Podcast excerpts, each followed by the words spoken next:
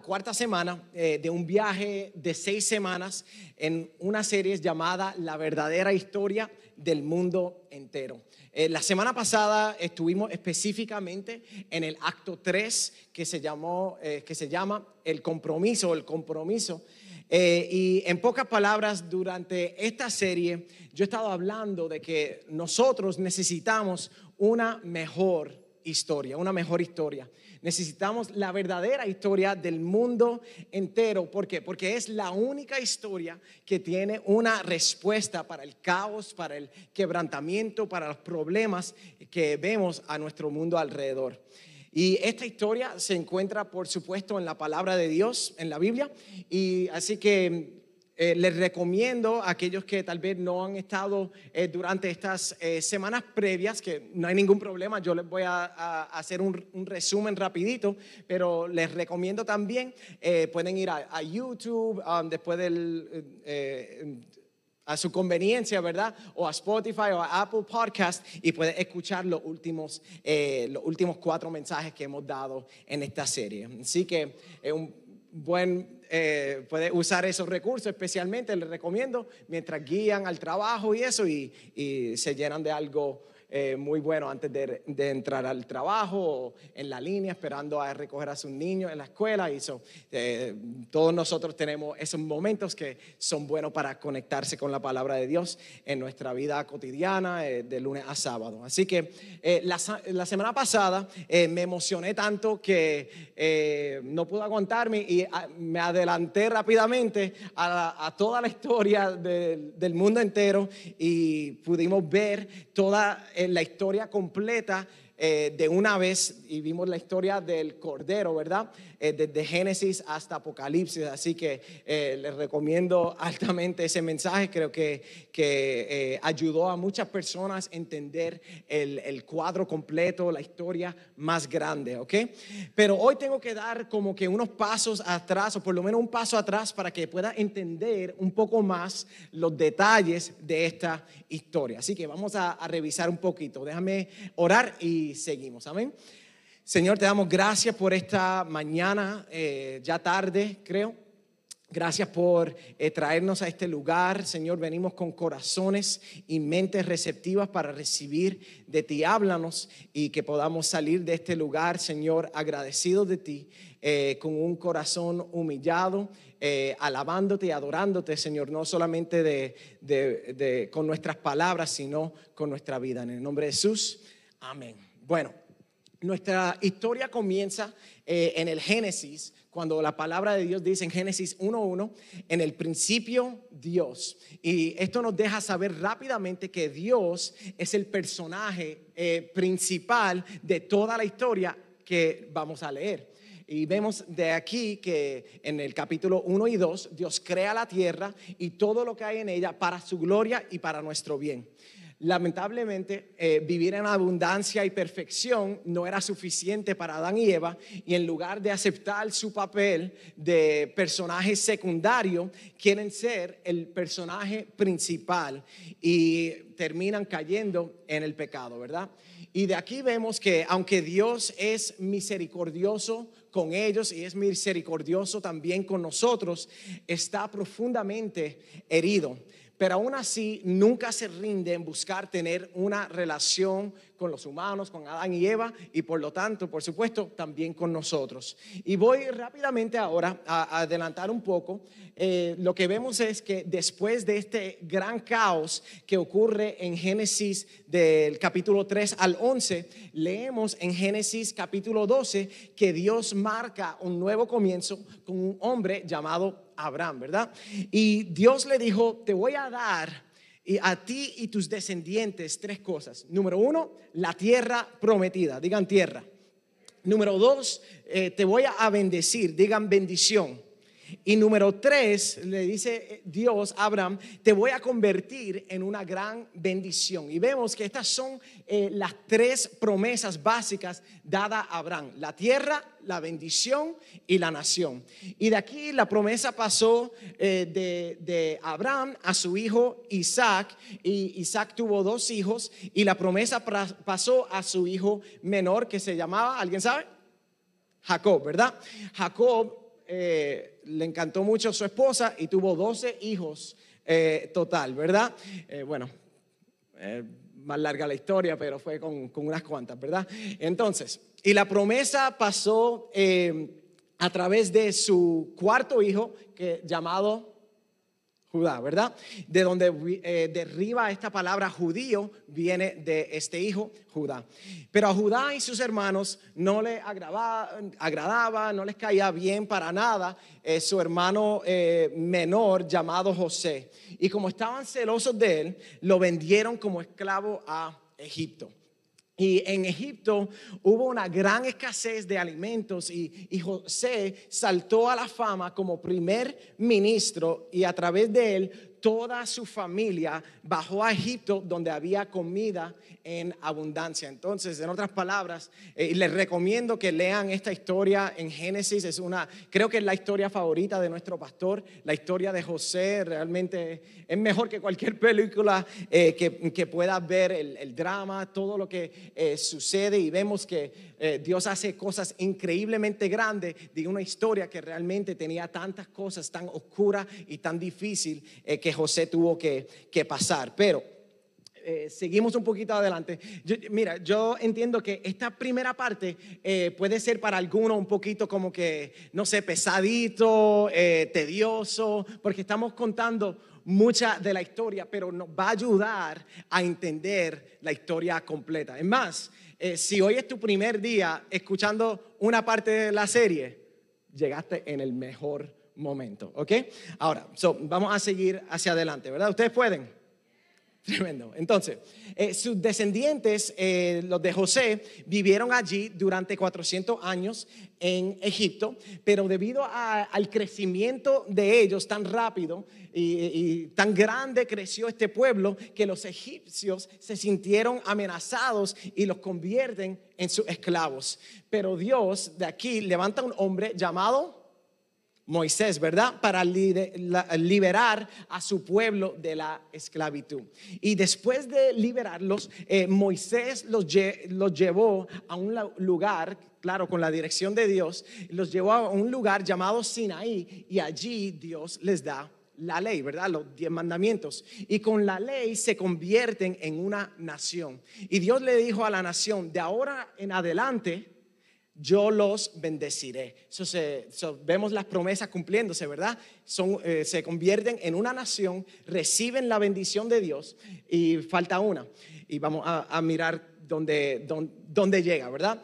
Esta nación se llamó Israel y Moisés también construyó eh, un lugar llamado el tabernáculo donde viviría Dios junto con su pueblo. Y después de Moisés, eh, Dios usó, levanta otro gran líder llamado Josué, ¿verdad? Y para darle a Israel la tierra que había prometida. Y con esto, Dios por supuesto, le, le, da la tierra prometida, prometida a través eh, del liderato de Josué. Y con esto vemos que las tres promesas básicas de Abraham, eh, Dios las cumplió. Y su pueblo tenía eh, tenía que, vamos a, a, vamos a repasarla rapidito. Número uno, tiene la tierra prometida, tiene la bendición y son una nación, ¿verdad? Pero, digan, pero Desafortunadamente, Israel nunca dejó de rebelarse completamente eh, contra Dios, incluso cuando tenían estas gran promesas, ¿verdad? Uno esperaría que ahora más todavía están, van a, ser agradecidos y los van a honrar y, van a tener una relación con este Dios que es tan benévolo con ellos. Pero el pueblo rechaza a Dios eh, sutilmente, o algunos dirían, no, básicamente les dio, les dio eh, una bofetada en la cara a Dios, pero vemos que ellos lo rechazan como. Ellos demandan un rey para que puedan ser como las otras naciones. Estaban celosos de las otras naciones y aunque no era el momento designado por Dios que tuvieran rey, Dios una vez más en su gracia les da eh, les da un rey. Y mira, vamos a mirar rapidito en 1 Samuel 8, 7, donde pueden ver claramente este rechazo del pueblo de Israel a, a su Dios, el Dios que le había bendecido tanto. Y, y dice así, y el Señor dijo a Samuel, escucha la voz del pueblo en cuanto a todo lo que te digan, pues no te han desechado a ti, en otras palabras, no te han rechazado a ti, sino que me han desechado, a mí para que yo no sea rey sobre ellos. Y vemos que es honestamente un, día eh, bastante triste, ¿verdad? Y los, lo que vemos a partir de aquí, los hebreos eh, fueron gobernados por reyes durante los siguientes 400 eh, años, con Saúl, David y Salomón eh, siendo los primeros tres reyes, quienes gobernaron una monarquía unida durante 120 años. cada uno estuvo su reinado más o menos unos 40 años. Después, cuando Salomón muere, la nación se divide sobre el tema de los impuestos, ¿ok? Los impuestos siempre han sido un issue, ¿ok?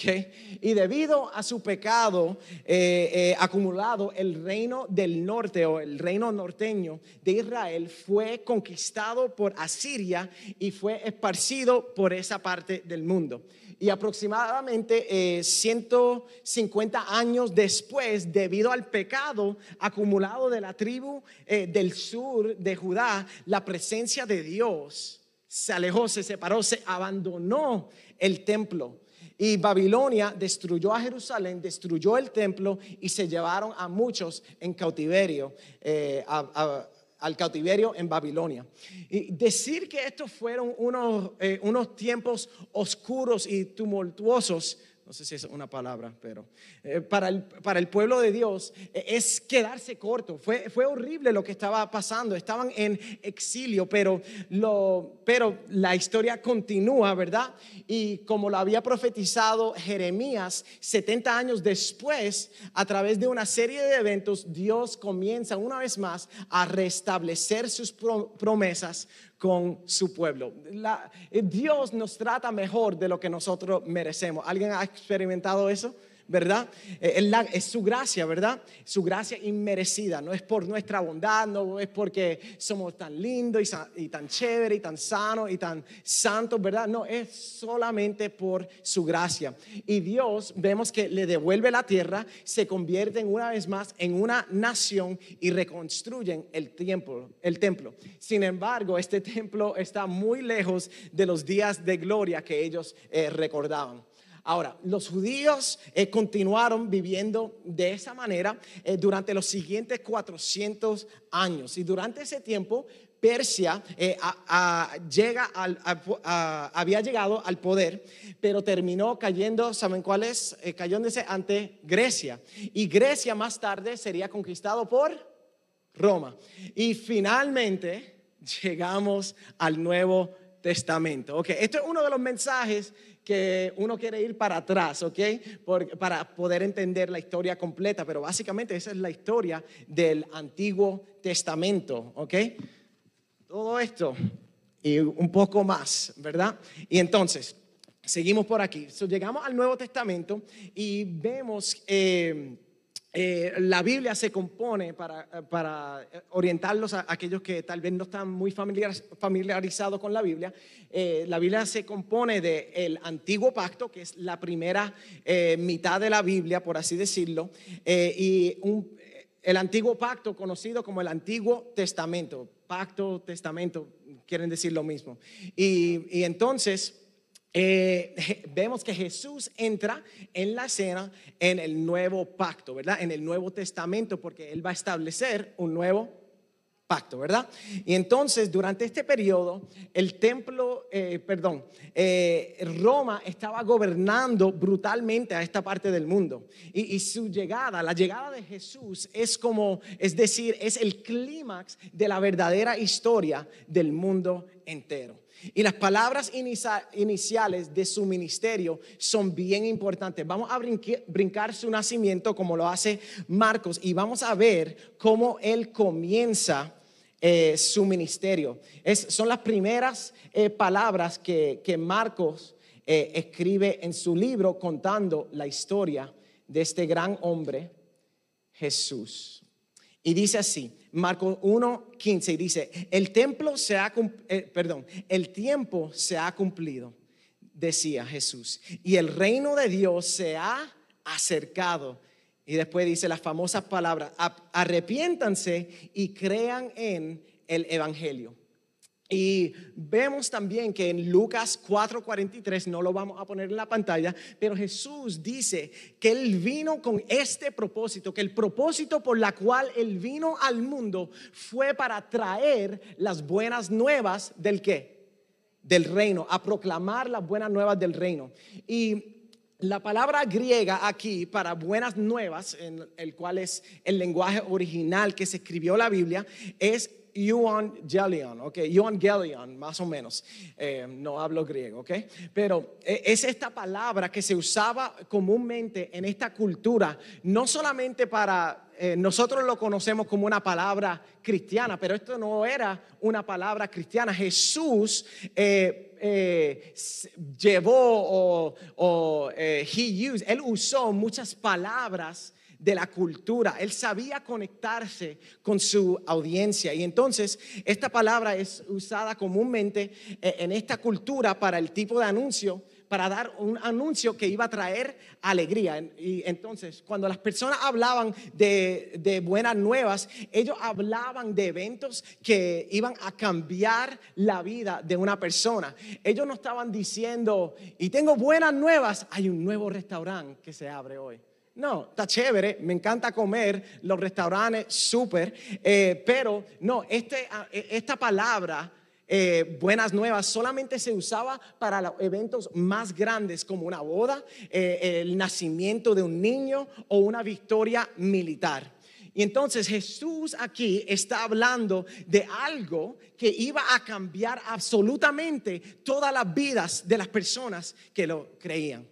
Y volviendo a Marcos 1, 15, eh, si lo pueden poner en la pantalla, Jesús usa la palabra arrepiéntense, ¿verdad? Y cuando yo pienso en la palabra arrepiéntense, yo pienso en alguien en Downtown Orlando con uno de esos signs bien amigables, ¿verdad? Y entonces lo que vemos de esta palabra arrepiéntese da como que un, sentir un poco diferente que las palabras condenadores de a veces las personas que están en las calles, ¿verdad? Eh, porque en griego esta palabra eh, arrepiéntate significa cambiar de opinión o, o mejor dicho, cambiar de mente para mejor. Cambiar de mente. Cuando tú escuchas, arrepiéntete, lo que Jesús está diciendo, cambia tu vida para algo mejor. Eh, en inglés se entiende un poquito más con más o menos una metáfora o, analogía. Eh, eh, ustedes saben que es un penthouse en un hotel, ¿verdad? Es el cuarto más alto, el más lujoso, el más caro, ¿verdad? El que tal vez pides solamente una vez en tu vida o para la luna de miel, ¿verdad? Y entonces esta palabra pent, re Pent quiere decir regresar al penthouse, a lo más alto. Ahora, si me están mirando con un signo de interrogación, básicamente lo que estoy diciendo es que Dios quiere que nosotros nos volvamos de nuestros pensamientos humanos a su mente más alta, a pensamientos más altos, ¿ok?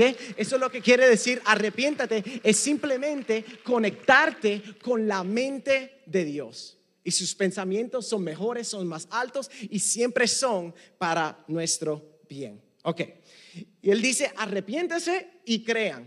En otras palabras, cambia tu, tu, forma de pensar, cambia ese sistema de creencias por la cual te has criado para una mejor. Deja de creer mentiras y empieza a creer la verdad. Yo tengo la verdad y yo soy la verdad. ¿Están siguiendo? Entonces, eso es lo que quiere decir, arrepiéntanse. Ahora, la razón que Jesús estaba tan, eh, eh, estaba insistiéndole a las personas que cambiaran de mente es porque él sabía cuánto podría un cambio de mente transformar sus vidas. Él sabía el cambio que podía producir. Sus pensamientos eh, eh, y nuestros pensamientos eh, son la raíz, o por lo menos una de las raíces de nuestro comportamiento pecaminoso. ¿Saben eso? Que todo, todo, todo pecado externo no empieza simplemente con una acción, empieza primero en la mente de nosotros y después lleva a ser una realidad. Ahora, déjame explicártelo de esta forma. La razón eh, con un ejemplo bíblico, ¿verdad? La razón, eh, algunos de ustedes tal vez es la primera vez que escuchan esto, pero la razón por la que Dios trajo el diluvio en primer lugar eh, fue por los malos pensamientos de las personas que a su vez los llevaron a un comportamiento pecaminoso y violento. ¿Dónde dice eso? Gracias por preguntarme. Lo dice en Génesis 6, 5. Perdón si eso salió arrogante, no, no fue mi sentir, simplemente eh, cómo me expreso, ¿verdad? Entonces, dice Génesis 6, 5 así. El Señor vio que era mucha la maldad de los hombres en la tierra y que toda intención de qué? No de sus acciones, no de su comportamiento, no de su violencia, no, que toda intención de qué? De sus pensamientos, de su corazón, era solamente siempre hacer el qué? El mal. Entonces, escúchame, cada acto pecaminoso que tú y yo hemos cometido tiene su origen en una mentira que hemos creído. Yo sé que yo hablé un poquito de esto en unas semanas antes, pero escúchame. Cada vez que pecamos es porque hemos creído una mentira, una mentira que dice eh, nuestros deseos pueden ser satisfechos fuera de Dios. déjame decirlo de esta manera. Cuando cedemos, cuando nos damos a el pecado, es porque por un momento, por lo menos, no creemos que Dios va a llenar nuestras necesidades. Y por eso buscamos llenar nuestras necesidades, nuestros deseos y nuestros anhelos fuera de Dios. Y por eso buscamos otros lugares para satisfacer nuestras necesidades, porque pensamos, creemos la mentira que Dios no puede y no lo va a hacer, so yo tengo que encontrar mi forma. ¿No es eso lo que hizo Abraham?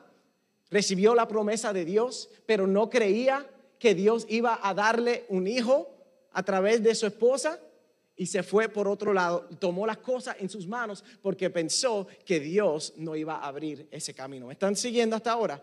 Él creyó la mentira que él tuvo que hacerlo por sus propias fuerzas. Y es la mentira que los humanos, especialmente hoy en día, desde el principio, hemos creído. Y es por eso, escúcheme, es por eso,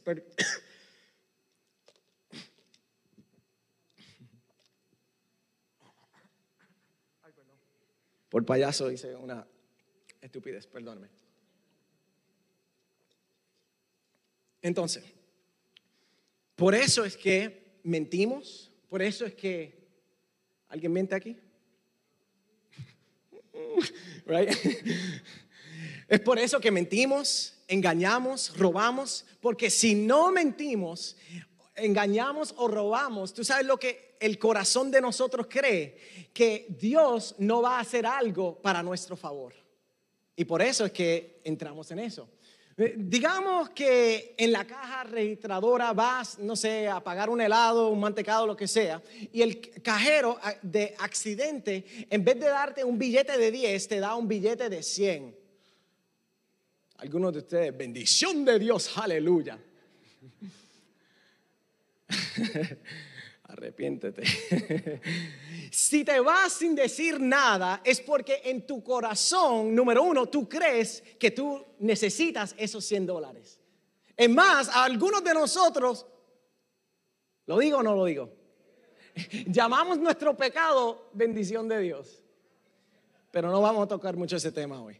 Entonces nos llevamos esa, eh, esa, iba a decir esa bendición de Dios, nos llevamos esos 100 dólares porque no creemos que Dios puede o que, o si creemos que Él puede, pero no creemos que lo va a llenar. No es por ninguna otra razón que no los llevamos, ¿verdad? Podemos maquinar y más o menos decir varias cosas. Bueno, error de Él, pues la próxima vez para que aprenda. ¿Verdad? Porque ¿cuántos de ustedes han justificado un, algo pecaminoso? Amén. Gracias por el 60% que son honestos. Ah, estoy molestando. Pecamos porque no creemos que Dios tenga en mente lo mejor para nosotros. No creemos que, que Dios realmente nos va a cuidar y nos va a proveer. Y es por eso que las personas pelean, usan drogas, tratan mal a los demás, se emborrachan y actúan violentamente porque creen que Dios no va a satisfacer una necesidad que ese esos comportamientos pecaminosos les da. Sienten que no, que ellos tienen que recibir el placer de estas cosas porque Dios no les va a llenar del placer que estas cosas sí le dan. Pero la palabra claramente nos dice que a su mano derecha hay placeres para siempre. Pleasures forevermore. That's a lot of pleasure. Like, sign me up for that pleasure. Hook it up, God. I want pleasures forevermore. Y los, placeres del pecado, ¿tú sabes qué? Son momentáneos, son, cortos, son, eh, eh, no, perduran.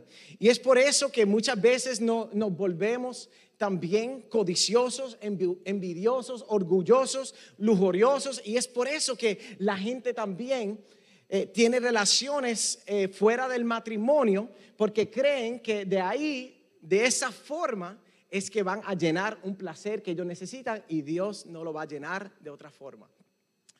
Y hacemos estas cosas porque creemos que Dios, una vez más, no va a llenar nuestra necesidad y placeres.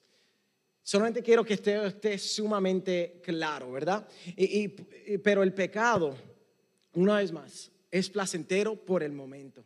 Pero cuando ese momento termina, ¿qué pasa? Si todavía tienes una conciencia que no se ha cauterizado, nos llenamos de qué? De culpa, de condenación y de vergüenza. Pero algunos de nosotros, esa conciencia se ha cauterizado, pecamos y no sentimos nada. Y por eso Jesús dice, arrepiéntete. Sal de ese modo de pensar y de actuar y de hacer y de vivir. Hay una mejor forma de vivir. Hay un mejor, hay una oportunidad que se encuentra en, el, hay, hay, placeres y lo que tú buscas se encuentra en el reino de Dios. Y eso le está diciendo que se aparten de las mentiras que han creído, crean las buenas nuevas, ¿verdad?, del reino de Dios que ha llegado para satisfacer nuestros deseos y nuestras necesidades. Ahora, no llena todos nuestros deseos, pero sí llena los deseos más profundos, los deseos que Dios sabe que nosotros necesitamos ser llenados. Y, y entonces, ahora, moviéndonos un poquito más adelante, les quiero hacer una pregunta. ¿Qué es la buena vida para ustedes?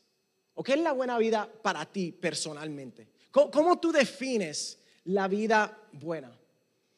¿Es ser eh, el dueño el jefe de tener un negocio fructífero?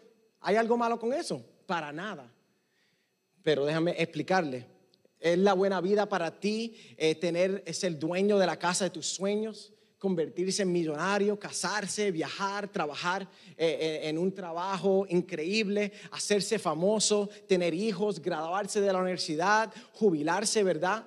No, hay, no, hay, no hay nada, una vez más, quiero que me escuchen muy bien, pongan atención, no hay nada relación con Jesús, alguien y no amando. Dios hemos sido llamados e invitados a amar a Dios, no usar a Dios para nuestros placeres. Entonces, yo sé que tal vez este mensaje es bastante confrontador, un poquito como que en su cara, pero es que les, tengo que dar la verdad, ¿verdad? Eh, Mateo 6:25, vamos rápidamente eh, para seguir expandiendo en este mensaje del reino de Dios. Mateo 6, 25 ah, del 30 y después brincamos al 32 al 33 y dice así, Mateo 6. Y dice así, 6.25. Por eso les digo, no se preocupen por su vida. Ok, check. ¿Cuántos de ustedes luchan con eso? Everybody. Y Jesús nos dice, no se preocupen por su vida, qué comerán o qué beberán, ni por su cuerpo, qué vestirán. ¿No es la vida más que el alimento? ¿No es la vida, vamos a contemporizarlo, ¿No es la vida más que restaurantes y placeres? ¿Y el cuerpo más que la ropa? Y entonces brincamos al 32. Porque los gentiles buscan, ¿qué hacen?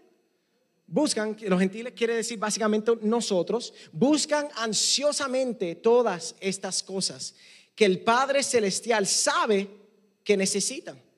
Pero ¿qué debemos hacer? Ahí mismo nos dice en el verso 33. Pero busquen primero. Es que hay una prioridad. Busquen primero su reino y su justicia y todas estas otras cosas les será añadidas.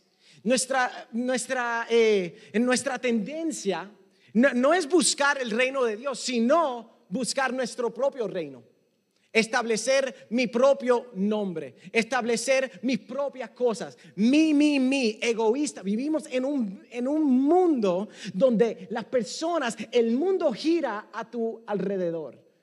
Y déjame decirte, ese es un recipe for a disaster. Esa es una receta para un desastre en tu vida. Tú no fuiste hecho para aguantar el peso de ser el personaje primordial. Es más, tú quieres quitarte la presión de encima. Dile al Señor, te pongo a ti en alto, tú eres la persona y yo voy a ser, voy a tomar mi papel secundario y voy a vivir para glorificarte a ti.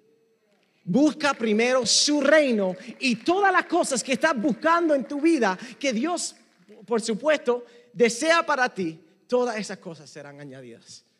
Ahora, una vez más, nuestro, nuestro deseo es, es ser personas autosuficientes, ser independientes, hacerlo todo yo y buscamos nuestros anhelos más que cualquier cosa, nuestros deseos, nuestros sueños y después, tú sabes lo que pasa, nos preguntamos por qué nos hace falta cosas y nos preguntamos y es porque no ponemos a Dios y no buscamos su reino primero. Ahora, supongamos por un momento, vamos a decir, Jonathan, te escucho, gloria a Dios, amén, pero no estoy de acuerdo, bro. Ok, está bien, no hay problema. Pero supongamos por un momento que tú obtienes todo lo que jamás pudiste soñar y esperar de la vida. Les pregunto, ¿ahora qué? ¿Te imaginas? Tienes todo, no te falta nada. Es más, tienes hasta más de lo que tú pudiste eh, soñar. ¿Y ahora qué? ¿Ahora qué? En palabras de Jim Carrey, ustedes lo conocen tal vez como un comediante, pero escucha lo que él dice. Eh, eh, yo se lo leí antes. Esta es una persona que por todo sentido práctica ha llegado, ha logrado eh, alcanzar el sueño americano. Rico, tiene todo lo que, entre comillas, necesita. Y no lo estoy criticando, pero es más, mira lo que dice, es tan tremendo. Y dice, ojalá todos pudieran hacerse ricos y famosos y tener todo lo que alguna vez soñaron para que pudieran ver que esa no es la respuesta. Esto viene de una persona que no se identifica como cristiano. Wow, what a thought. What an amazing thought. Mateo 16, 26 dice algo sobre esto. Sobre este materialismo que nos consume aquí en este país. Este sueño americano que tristemente está influyendo el mundo. Mateo 16, 26 dice así. Pues qué provecho obtendrá un hombre o una mujer si gana el mundo entero pero pierde su alma. O quedará un hombre en cambio de su alma. Y déjame decirle, ser un cristiano no es un get out of hell card. Ser una persona cristiana, identificarse, no es solamente como una tarjetita, ah, bueno, ya lo acepté a Él una vez, gloria a Dios, Él me perdonó y ahora voy a ir al cielo y ya, ya tengo. No, no, esto se trata de una vida completa, una, una, jornada, una, una relación de la misma forma que tú no te casas, boom, y ya. No, ¿tú qué? Tú deseas una relación con esa persona. Y muchas personas hacen la oración de fe, boom, and they give God the Heisman. Le dan en la cara, tal vez no con su actitud o sus palabras, pero sino con su estilo de vida y con sus prioridades y con lo que hacen y con lo que no hacen. Y qué farsa sería esto, ¿verdad?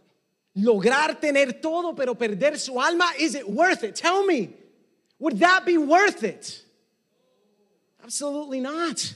Y, sigamos analizando un poquito más esto que se trata eh, sobre este reino glorioso, misterioso y maravilloso. Al leer sobre el reino, tengo que correr. Al leer sobre el reino, en la palabra de Dios, notarás que no hay un término, mucho sobre eso, final será muy tarde. Entonces, bueno, al final ahí me arrepiento y ya. But what happened to the fullness of life that you could have lived right here? Pero que, ok, vamos a decir, te conviertes al final y Dios te lleva al reino. You missed out. Te perdiste lo mejor de la vida viviendo aquí como cristiano, como una persona en relación con Jesús. Y a mí me suena interesante las personas que piensan que irán al cielo. Y, y no lo digo con nada de arrogancia ni nada. Por favor, escuchen mi corazón. Pero hay personas, ay, sí, sí, sí, yo voy a estar en el cielo disfrutando. Si tú no pasas tiempo con Dios aquí, ¿por qué rayo vas a querer pasar tiempo con Él en un futuro? Se me salió el puertorriqueño. I mean, let's, let's just be honest with ourselves. We've got to be honest. If we're not honest with ourselves, we miss out. We can block this. We can pretend like you didn't hear this. But that's ignorance. And ignorance takes us nowhere. Ahora, aquellos que son parte del reino de las tinieblas siempre vivirán ciegos, perdidos, pobres, miserables y desafortunados, aun si tienen cosas materiales. Tú sabes que tú puedes ser rico y no tener nada de dinero, pero tener estar rico en lo que tú tienes en tu fe. Y sabes que una persona puede ser rica materialmente y estar pobre y podrido adentro porque su espíritu está seco. Ahora, por eso Jesús fue enviado a la tierra para liberar a los quebrantados de corazón. Y un día, mientras Jesús estaba aquí en la tierra, se levantó en el templo y leyó una parte eh, del rollo del profeta Isaías que decía así. Vamos rápidamente a Lucas 4, 18 al 21. Lucas 4, 18 al 21.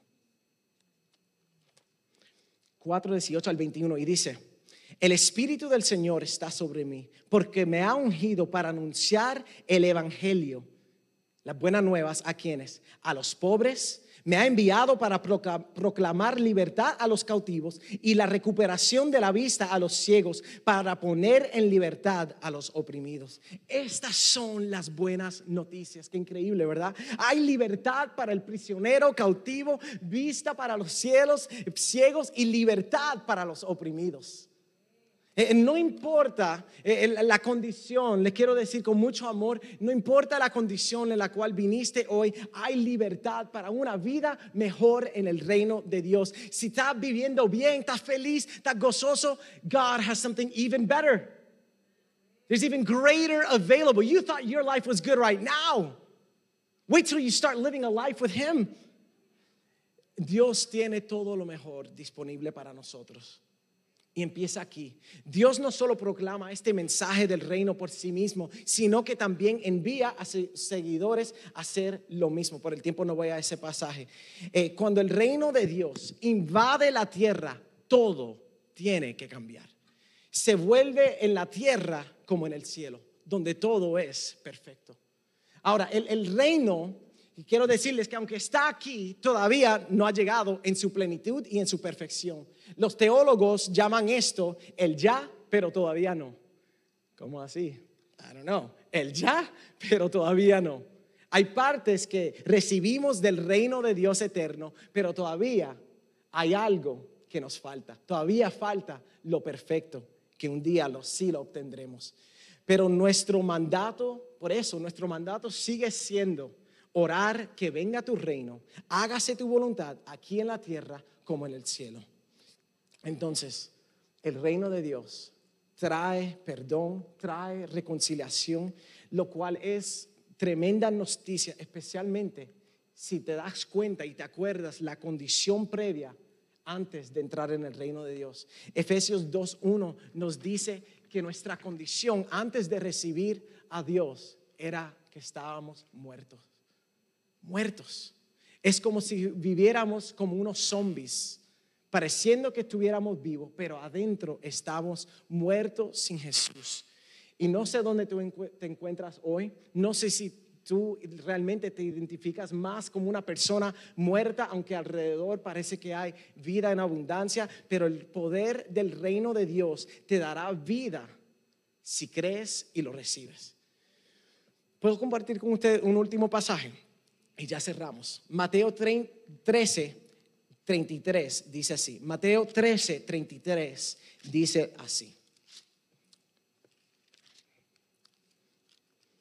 13:33 dice de esta forma. Les dijo otra palabra, parábola. El reino de los cielos es semejante a la levadura que una mujer tomó y escondió en tres medidas de harina hasta que todo, eh, hasta que todo quedó fermentado. Ahora, ¿qué quiere decir esta, esta palabra que uno dice? Bueno, me quedé igual, ¿verdad? E, el reino de Dios, escúchame, el reino de Dios es la levadura y tú eres la harina. ¿Están viendo esto? Escuche con atención, la levadura es en realidad, ustedes saben, eh, la levadura es un hongo vivo, ¿lo sabían? Un hongo vivo. Y, la levadura, en otras palabras, está viva, ¿sí? Y, ¿saben lo que los libros de cocinar llaman la harina sin levadura? Lo llaman muerto. Levadura, vida, harina, muerta sin la levadura, la harina se queda muerta. Sin la levadura, el pan no puede crecer. Y por eso esta parábola es tan poderosa. No sé si han hecho la conexión. Porque cuando tú mezclas levadura viva con harina muerta, que significa nuestra vida sin Jesús, adivina qué sucede. Le da vida a la harina muerta. Esta es una metáfora del reino de Dios. Porque cuando el reino de Dios entra a nuestro mundo como la harina, nosotros resucitamos a la vida de muerte a una vida en abundancia.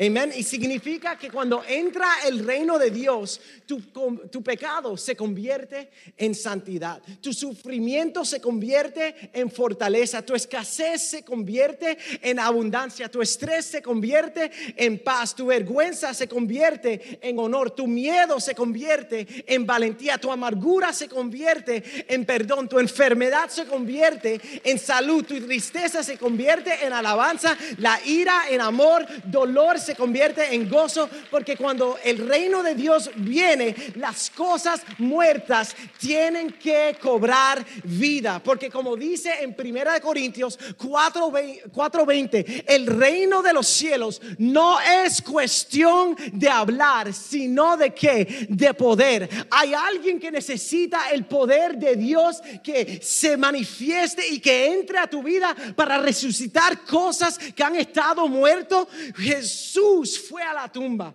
escuchen esto, cuando Jesús fue a la tumba de su amigo Lázaro, estaba muerto su amigo cuatro días y Jesús le dijo a Lázaro desde afuera de la tumba, Lázaro, ven fuera y Lázaro resucitó.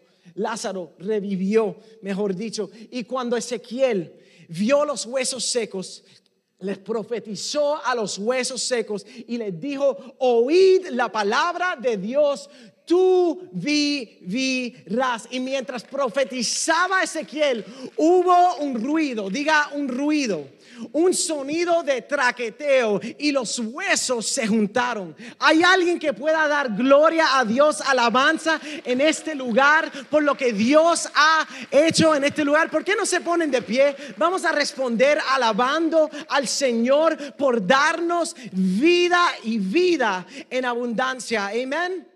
Amén. Gloria a Dios.